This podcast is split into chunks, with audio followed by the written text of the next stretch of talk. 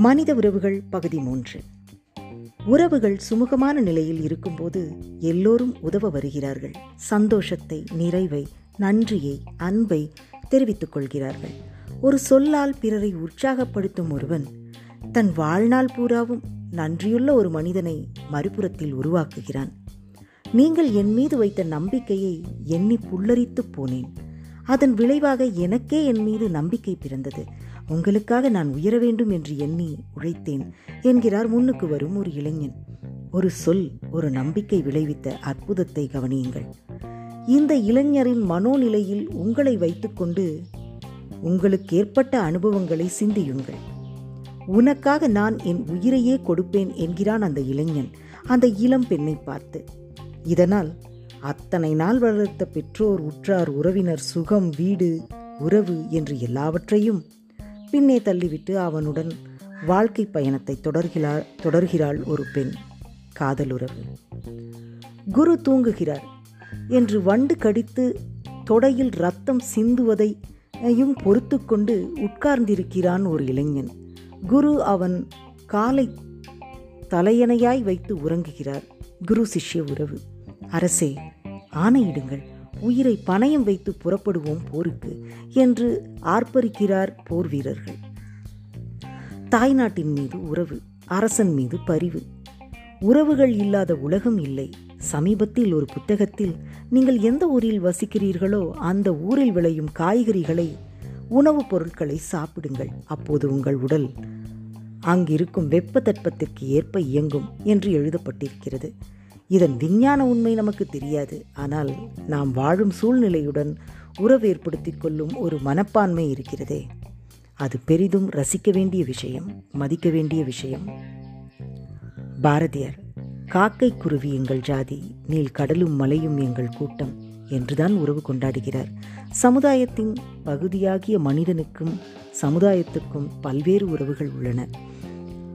நம்மை பற்றிய உணர்வு தாம்பத்திய உறவு உற்றார் உறவினர் உறவு தோழமை உணர்வு பக்தி உணர்வு என பல்வேறு உணர்வுகள் நம் உறவுகளை சிருஷ்டிக்கின்றன.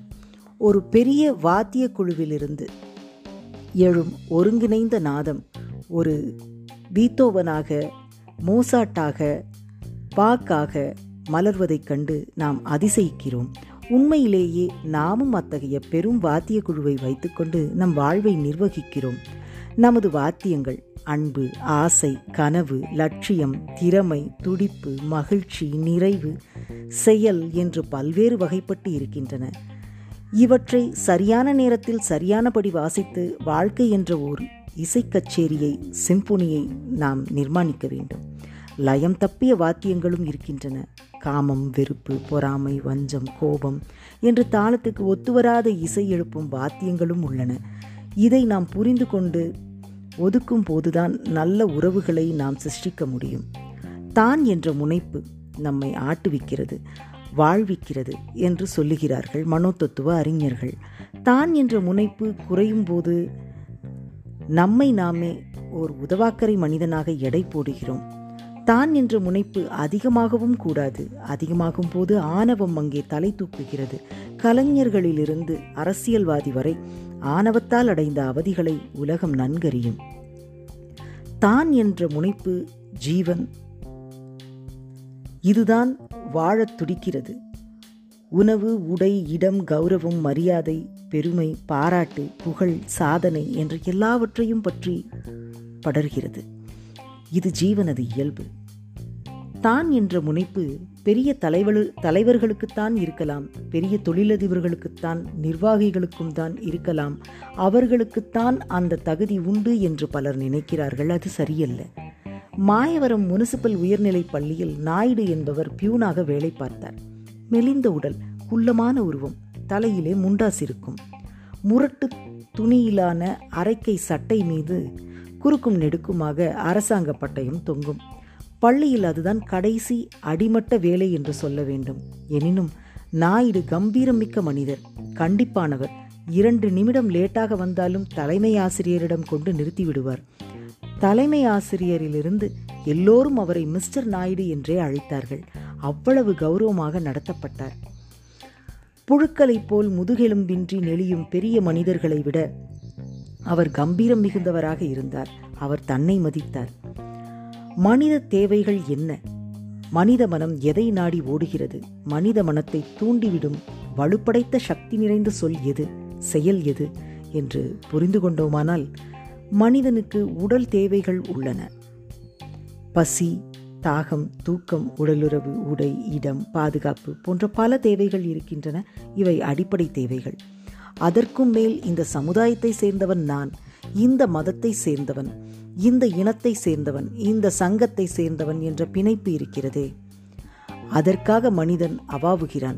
மகாத்மா காந்தி சினிமா படத்தை பார்த்தேன்.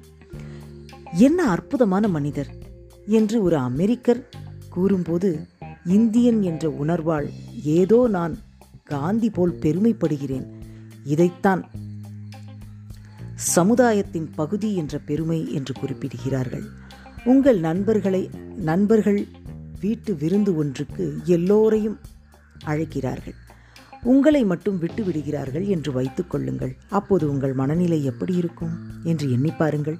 சமுதாயத்தின் பகுதியிலிருந்து தள்ளப்படும் போது ஒரு கல்யாணத்துக்கு உங்களுக்கு அழைப்பிதழ் வராத போது உங்கள் அலுவலகத்தில் எல்லோருக்கும் வேலை உயர்வு கொடுத்துவிட்டு உங்களுக்கு கொடுக்காத போது பள்ளியில் எல்லோரையும் கிரிக்கெட் பயிற்சி முகாமுக்கு அழைத்துச் சென்று உங்களை விட்டுவிட்டு போகும்போது என்ன நேர்கிறது?